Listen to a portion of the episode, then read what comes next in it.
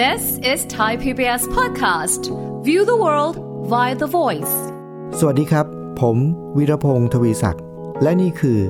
สัญญกรรมความสุข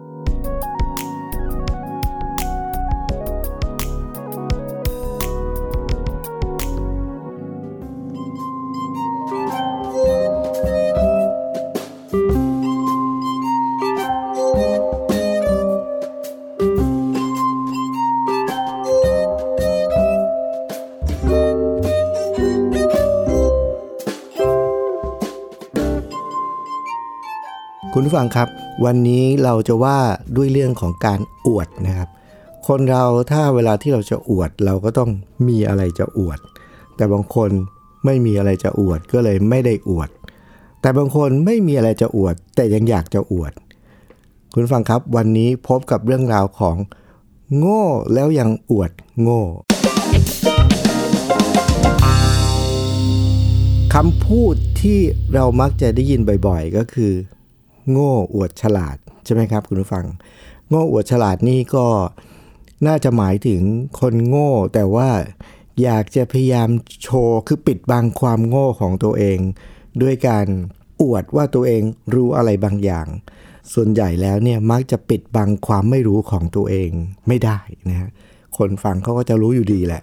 และเขาก็เลยจะบอกว่าโหนี่โง่แล้วยังอวดฉลาดอีกอะไรเงี้ยนะ แต่วันนี้เราไม่ได้พูดถึงโง่แล้วยังอวดฉลาดนะครับ เราจะพูดถึงสิ่งที่เราไม่ค่อยได้ยิน เราไม่ค่อยเห็นก็คือ โง่แล้วยังอวดโง่นะที่เราไม่ค่อยได้เห็นไม่ค่อยได้ยิน เพราะคนโง่ก็มักจะไม่อยากจะอวดความโง่ของตัวเอง มีสิ่งที่ไม่ดีส่วนใหญ่เราก็จะเก็บเอาไว้ สิ่งที่เราจะเอามาอวด ก็มักจะเป็นสิ่งที่ดีใช่ไหมครับ เรื่องมันมีอยู่ว่าเมื่อประมาณสักสองอาทิตย์ที่แล้วเนี่ยครับคุณผู้ฟัง ผมกำลังทำงาน DIY นะครับ ผมก็เวลาที่มีเวลาว่างๆเนี่ยก็ชอบประดิษฐ์เครื่องดนตรีจากวัสดุเหลือใช้ต่างๆ นานา เร็วๆนี้ผมก็มีความคิดว่าผมอยากจะประดิษฐ์อะไรบางอย่าง คราวนี้เวลาที่ผมกำลังจะประดิษฐ์อะไรบางอย่างขึ้นมาเนี่ยนะครับ มันก็ถึงขั้นตอนที่ผมอยากจะเจาะรูใน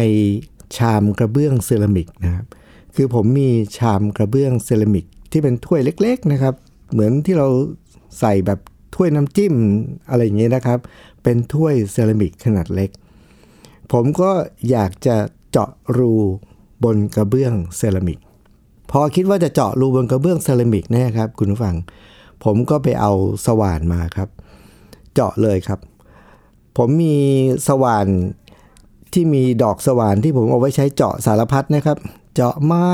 เจาะปูน เจาะเหล็กอะไรเงี้ยนะครับ ก็สารพัดผมก็เอามาลอง อันดับแรกผมก็เอาลองดอกที่ผมใช้บ่อยๆ ผมเอาไว้ใช้เจาะพวกพลาสติกอะไรพวกนี้กับไม้ก็ได้นะครับ พอเจาะเข้าไปเนี่ยปรากฏว่า เจาะไม่เข้าครับคุณผู้ฟัง มันไม่เข้าเลยครับ ผมก็เอ๊ะทำไมมันไม่เข้า ก็เลยทดลองเอาใหม่ หรือว่าเซรามิกมันแข็งมาก ต้องใช้ดอกสว่านแบบที่เอาไว้เจาะปูนนะครับ เจาะกำแพงปูนเนี่ยเพราะว่ามันน่าจะแข็งแกร่งนะก็เอาดอกสว่านที่เอาไว้เจาะปูนครับมาเจาะเลยครับพอเจาะลงไปเนี่ยมันแข็งแกร่งมากครับ ปรากฏว่าถ้วยเซรามิกแตกกระจายเลยครับ ไม่สำเร็จครับ เอาถ้วยมาใหม่ครับมาลองดู อันนี้เป็นขั้นตอนของการทำอะไรบางอย่างที่เราไม่มีความรู้เลย แต่ว่าเราอยากลองนะพูดง่ายๆก็คืออธิบายถ้ายืดยาวเลยก็คือ โง่นั่นเองนะไม่มีความรู้ก็คือโง่ในเรื่องของการเจาะเซรามิก หลังจากนั้นผมก็ไปลองเอาดอกสว่านอีกดอกหนึ่งเป็นดอกที่คล้ายๆเหมือนกับมันเป็นเอาไว้ทำงานงานประดิษฐ์ที่เล็กเนี่ยนะหัวมันจะเป็นแบบคล้าย ๆ เหมือนกระดาษทรายนิดหน่อยนะครับ เจาะลงไปเนี่ยปรากฏว่ามันทำให้เซรามิกที่เคลือบอยู่เนี่ยเริ่มเริ่มถูกถูออกไปครับคุณผู้ฟังพอ พอชั้นของเซรามิกที่มันลื่นๆ มันถูกถูออกไปเนี่ย มันก็ไปถึงชั้นของของปูน ผมก็คิดว่า โอ้ท่าทางจะสำเร็จแน่นอนแล้วล่ะนะครับ ก็เปลี่ยนดอกสว่านเป็นดอกที่แบบเจาะอย่างอื่นแล้วนะครับ เพราะว่าไอ้ชั้นของเซรามิกที่เคลือบเนี่ยมันถูกกระเทาะไปแล้ว ชั้นปูนเนี่ยดอกสว่านอื่นน่าจะทำหน้าที่เจาะได้ ผมก็เอาดอกสว่านอื่นมาเปลี่ยนแล้วก็เจาะลงไป ปรากฏว่ามันก็เข้านะครับคุณผู้ฟัง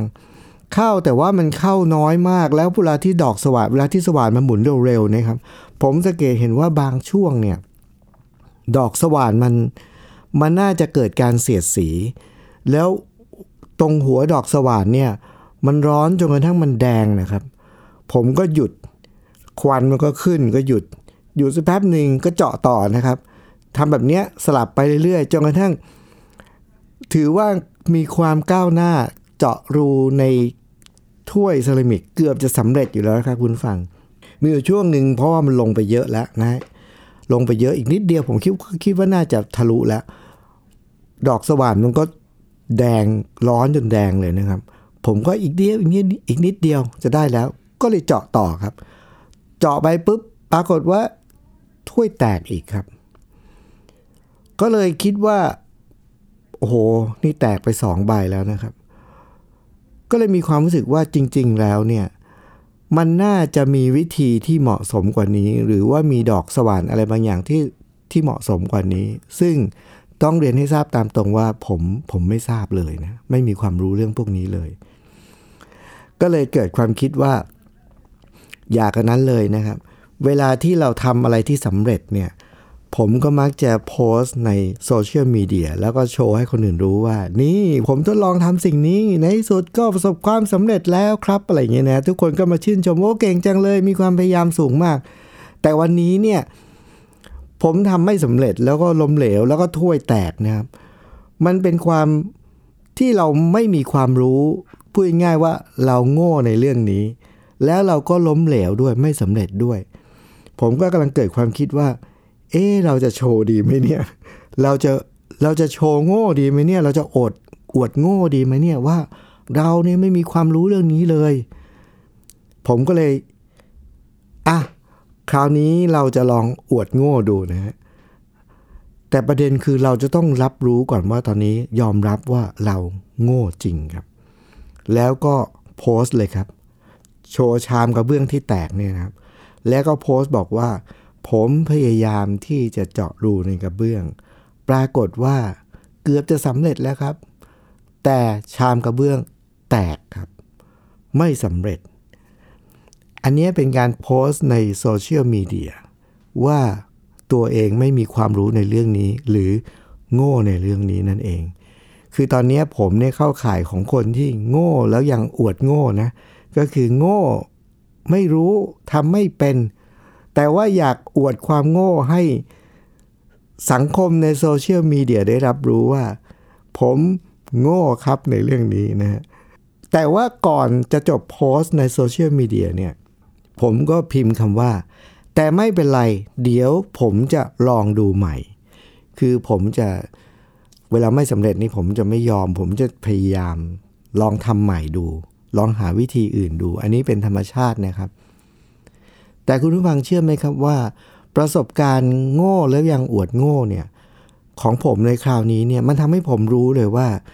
การที่คนคนหนึ่งยอมรับว่าตัวเองโง่ในเรื่องอะไร แต่ต้องยอมรับก่อนนะครับ ต้องรู้ตัวว่าตัวเองโง่เรื่องอะไร แล้วก็อวดความโง่นั้น ให้คนอื่นได้รับรู้เนี่ยมันเป็นเรื่องที่ดีมากเลยครับ เพราะทันทีที่ผมโพสต์โชว์ความโง่ ของตัวเองในโซเชียลมีเดียหลังจากนั้นเนี่ยคุณฟังเชื่อไหมครับว่า เพื่อนๆในโซเชียลมีเดียที่มีความรู้ในเรื่องนี้เนี่ยเข้ามาให้ข้อมูล ให้คอมเมนต์ ให้วิธีการเต็มไปหมดเลยครับจำนวนมากเลยเข้ามาบอกว่า พี่ครับในการเจาะกระเบื้องเซรามิก มันมีดอกสว่านเฉพาะเพื่อการเจาะเซรามิกครับ ให้เราไปซื้อดอกสว่านมาครับ อันนี้ข้อที่หนึ่งนะครับที่มีคนให้ความรู้มา ผมรู้ว่าอ๋อเราต้องไปซื้อดอกสว่านที่เอาไว้เจาะเซรามิก หลังจากนั้นมีเพื่อนอีกคนนึงก็ให้มาให้ความรู้อีกบอกว่า แต่ว่าเวลาที่เราเอาดอกสว่านไปเจาะเซรามิกเนี่ยมันมีเทคนิคนิดนึงครับ คือ เราจะต้องใช้น้ำหล่อด้วยเวลาที่เราเจาะ เพราะว่ามันเกิดการเสียดสีแล้วมันจะร้อน พอร้อนแล้วมันก็อาจจะทำให้มันดอกสว่านเสียหายหรือว่าชามก็จะแตกได้ อันนี้เป็นความรู้อย่างที่สองซึ่งผมไม่มีนะครับ และในความเป็นจริงเวลาที่ผมทำเนี่ยผมก็สังเกตเห็นแล้วว่าดอกสว่านเนี่ยมันร้อนมาก แต่ผมคิดไม่ถึงว่าอ๋อมันร้อนก็เอาน้ำมาหล่อมันจะได้ลดความร้อน แต่ว่าทำให้เราได้ความรู้สองข้อครับ คือ มันมีดอกสว่านเฉพาะ เฉพาะกิจ เฉพาะกิจการนี้เลยครับ คือดอกสว่านเพื่อการเจาะถ้วยเซรามิก ข้อที่ 2 เวลาที่เราเจาะเนี่ยมันจะมีความร้อน เราจะต้องใช้น้ำหล่อเลี้ยง เพื่อลดอุณหภูมิความร้อน คุณฟังครับ การที่ผมโง่แล้วยังอวดโง่ในโซเชียลมีเดียเนี่ยมันทำให้ผมรู้เลยว่า โหมันดีจริง ๆ นะ เพราะว่า เคยนึกถึงคำพูดคำพูดหนึ่งครับ ที่มีคนคนหนึ่งเขาเคยพูดไว้นะบอกว่า คนเราเนี่ยมักจะไม่ค่อยกล้าถาม เพราะเวลาที่เรายกมือถามเนี่ย คนอื่นกลัวคนอื่นจะมองว่า อุ้ยอันนี่โง่นี่นะแต่เขาบอกว่าคนที่กล้าที่จะยกมือถามในที่สาธารณะ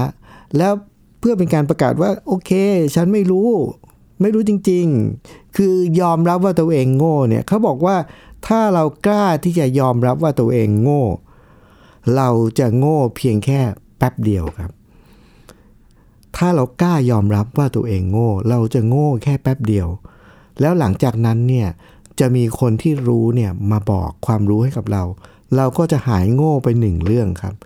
เพราะฉะนั้น ความดีของการที่เราโง่ แต่ว่ารู้ตัวยอมรับนะครับ และ อวดโง่ด้วยเนี่ยความดีมันก็คือมันจะทำให้เราโง่แค่แป๊บเดียวครับ หลังจากนั้นเราก็จะมีความรู้ในเรื่องนั้น เพราะฉะนั้นคุณผู้ฟังครับตอนนี้เนี่ยผมมีความรู้ในเรื่องของการเจาะถ้วยเซรามิกซึ่งจริงๆ ผมเชื่อว่าคุณผู้ฟังหลายท่านก็รู้นะ แล้วอาจจะคิดในใจว่า เฮ้ยทำไมไม่รู้วะเรื่องแบบนี้ใคร ๆก็รู้จริง ๆ มีบางคนไม่รู้จริง ๆ ครับ ผมนี่แหละคนหนึ่งแต่ว่านั่นมันเมื่ออาทิตย์ที่แล้วครับ อาทิตย์นี้ผมมีความรู้ในเรื่องนี้แล้ว คือไปซื้อดอกสว่านเฉพาะมา แล้วเวลาเจาะเนี่ยใช้น้ำหล่อด้วย แต่คุณผู้ฟังเชื่อไหมครับว่า ยังมีเรื่องที่น่าตื่นเต้น และน่าอัศจรรย์มากไปกว่านั้นอีกทำให้ผมรู้เลยว่า การที่เราโง่แล้วยังอวดโง่เนี่ยมันดีจริง ๆครับ แต่ถ้าอยากจะรู้ว่าก็แค่ไปซื้อดอกสว่านเฉพาะกิจมาแล้วมันยังมีอะไรอีกเหรอ มีความลับบางอย่างซ่อนอยู่ครับ เพราะมีเพื่อนคนหนึ่งในโซเชียลมีเดียส่งคอมเมนต์มาอีกอันหนึ่งครับ ซึ่งทำให้ผมประหลาดอัศจรรย์มาก แล้วผมก็ทดลองดู แต่ว่ามันคืออะไร เดี๋ยวเราพักสักครู่หนึ่งแล้วเราพบกันในช่วงหน้าครับ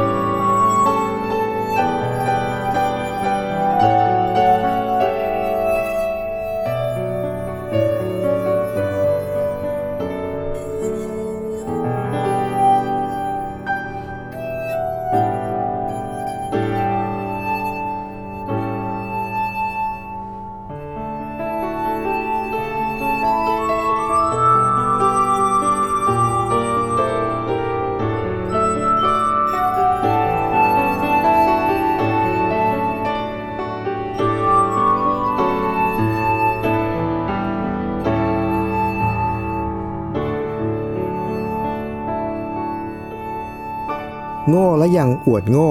คุณผู้ฟังครับเมื่อสักครู่นี้เนี่ยก็ว่าในเรื่องของผมโง่ครับเรื่องการเจาะเซรามิก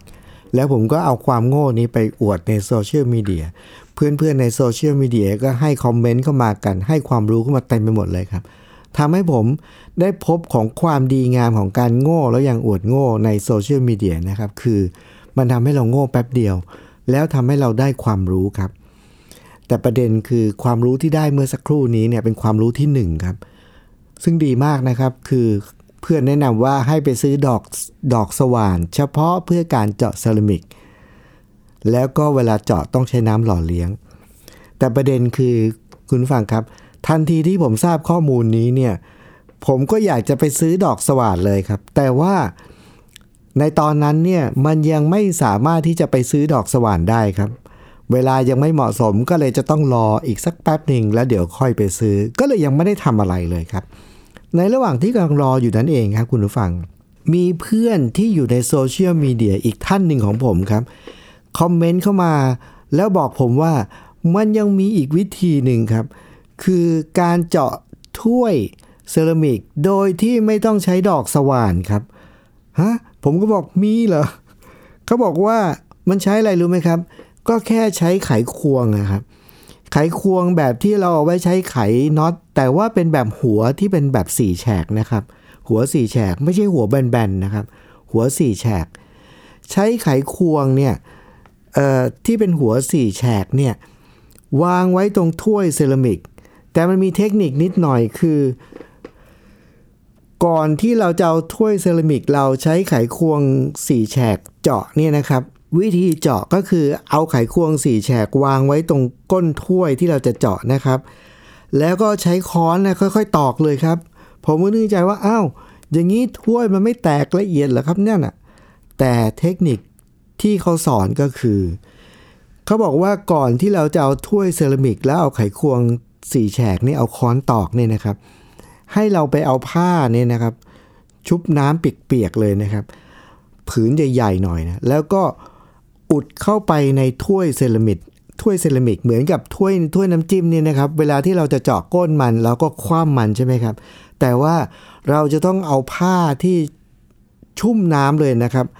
อัดเข้าไปในถ้วยเซรามิกให้เต็มเลยนะครับให้แน่นเลย แล้วหลังจากนั้นเนี่ยเอาถ้วยเซรามิกที่เราจะเจาะเนี่ยคว่ำลงโดยที่มีผ้ามีน้ำอัดอยู่ข้างในเนี่ยนะครับ คว่ำลงในในกระมังที่มีน้ำด้วยนะครับ คว่ำลงในกระมังที่มีน้ำหลังจากนั้นตอนนี้คุณฟังต้องจินตนาการนะครับ ว่าเรามีกระมังที่มีน้ำแต่น้ำไม่ได้ล้นเต็มนะครับ น้ำแค่ประมาณปิ่มๆนิดนึงนะแต่ว่าไม่ท่วมถ้วยนะครับ มีกระมังมีน้ำแล้วก็มีถ้วยน้ำจิ้มที่เราต้องการจะเจาะรูนะครับ เราเอาผ้าชุบน้ำเปียกๆแล้วว่าอัดเข้าไปในถ้วยให้แน่น หลังจากนั้นเอาถ้วยที่มี ผ้าเปียกๆเนี่ยคว่ำลงในกระมังครับ ก็จะปรากฏก้นถ้วยอยู่นะครับ เพื่อนเขาแนะนำว่าให้เราเอา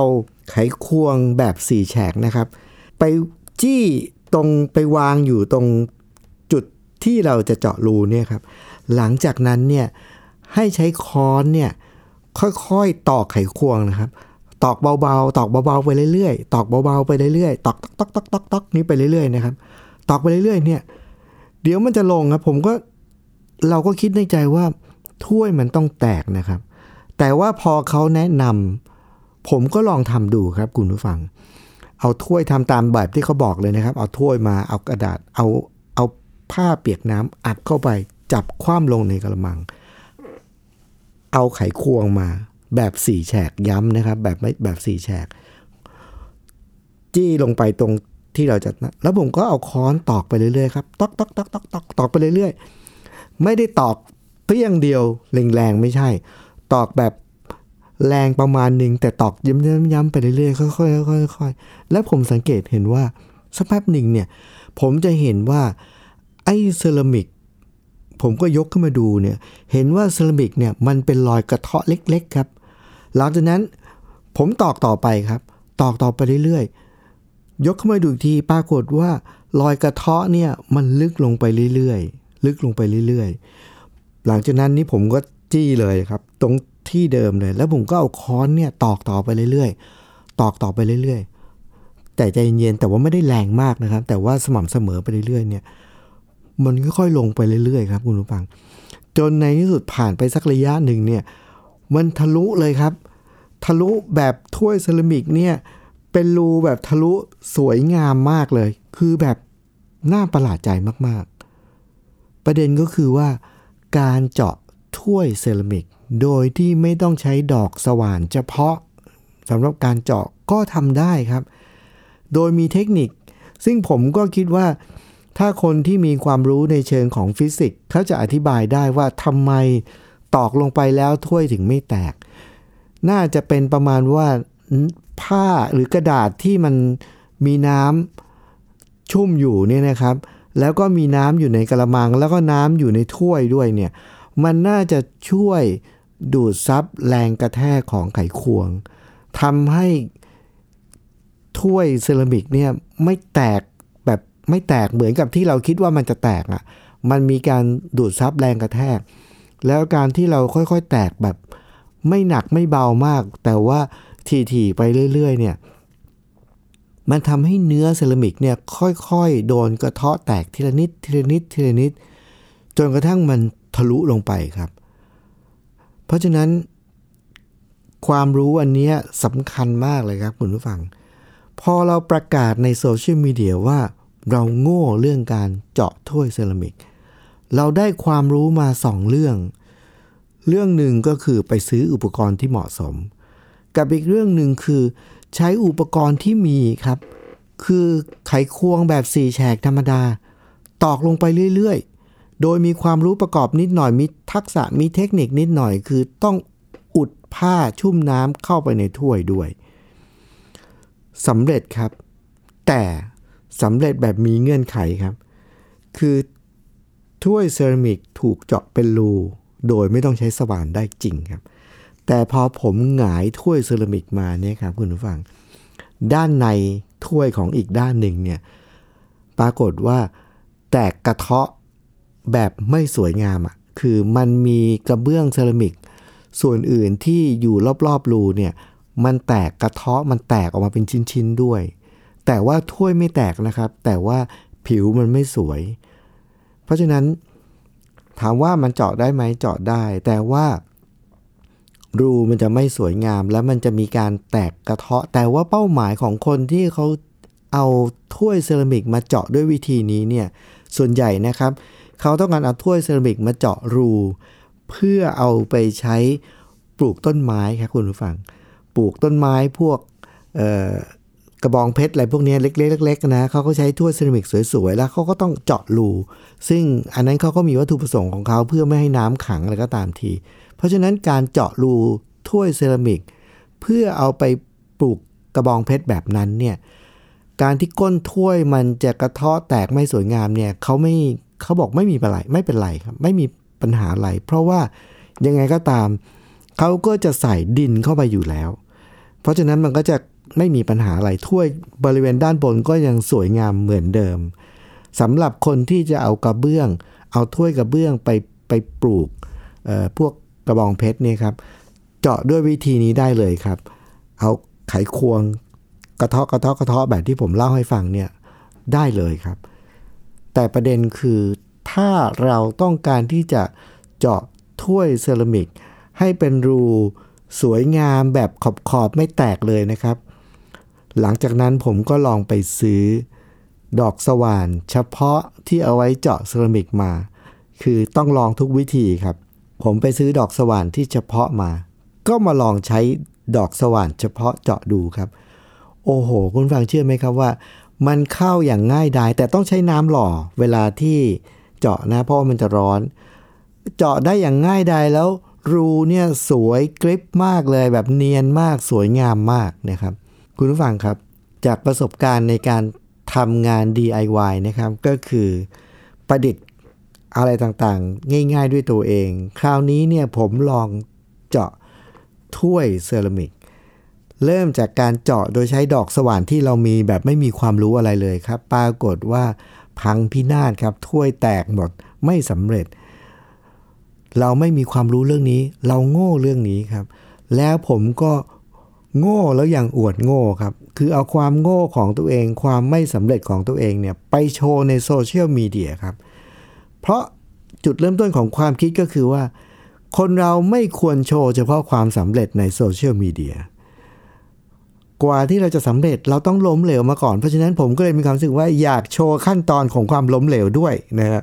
แนวความคิดตอนเริ่มต้น แต่ปรากฏว่าพบความอัศจรรย์ของการโง่แล้วยังอวดโง่คือ พอเราเอาความโง่ความไม่รู้ไปอวดในโซเชียลมีเดียผู้รู้เพื่อนๆที่มีความรู้เข้ามาให้ข้อคิดเห็น ให้ความรู้เต็มไปหมดเลยครับทำให้ผมได้ความรู้เรื่องนี้ และผมก็ไม่โง่เรื่องนี้อีกต่อไป เพราะฉะนั้นคุณผู้ฟังครับ ผมมีความคิดว่า การเรียนรู้สำคัญของผมในคราวนี้ก็คือ ถ้าเราไม่รู้เรื่องอะไร หรือเราโง่เรื่องอะไรครับ ขั้นที่หนึ่งคือเราจะต้องรู้ตัวครับ ยอมรับว่าเราโง่ในเรื่องนั้น ข้อที่สองมันจะดีมากมีประโยชน์มาก ถ้าเรากล้าที่จะ โชว์ความโง่ของเรา ให้คนอื่นได้รู้ครับ เพราะเมื่อไหร่ก็ตามที่เราอวดโง่ ความโง่นั้นจะหายไปทันทีครับ จะมีความรู้ใหม่ ๆ เข้ามาแทนที่จากคนที่เขามีความรู้ เพราะฉะนั้นอันนี้เป็นความลับของคนที่โง่ แล้วยังอวดโง่ พบกับรายการสัญญกรรมความสุขนะครับ รายการที่จะทำให้เรามีความทุกข์น้อยลง มีความสุขมากขึ้น แล้วก็มีความสุขง่ายขึ้นด้วยครับ วันนี้ผมวีรพงศ์ทวิศักดิ์ต้องลาไปก่อนครับ สวัสดีครับ